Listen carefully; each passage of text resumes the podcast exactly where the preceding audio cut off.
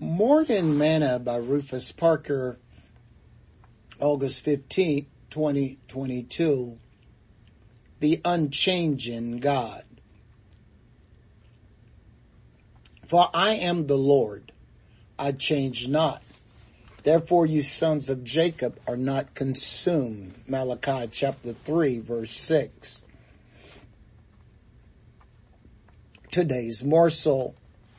We read that God does not change. What does that mean? It means that He is always the same. His character, attributes, and personality are always the same. His requirements for salvation and entrance into the kingdom are the same for everyone.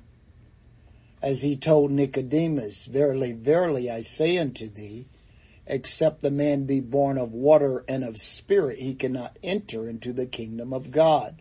John chapter 3, verse 5.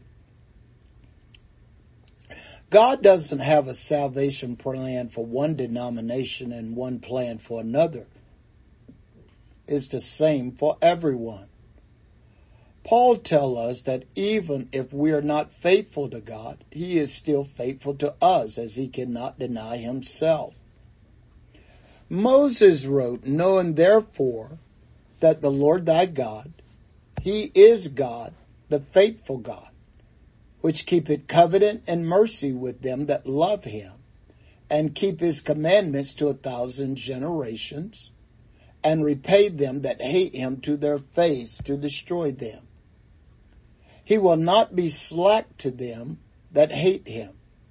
He will repay him to his face. Deuteronomy chapter 7, verse 9 through verse 10.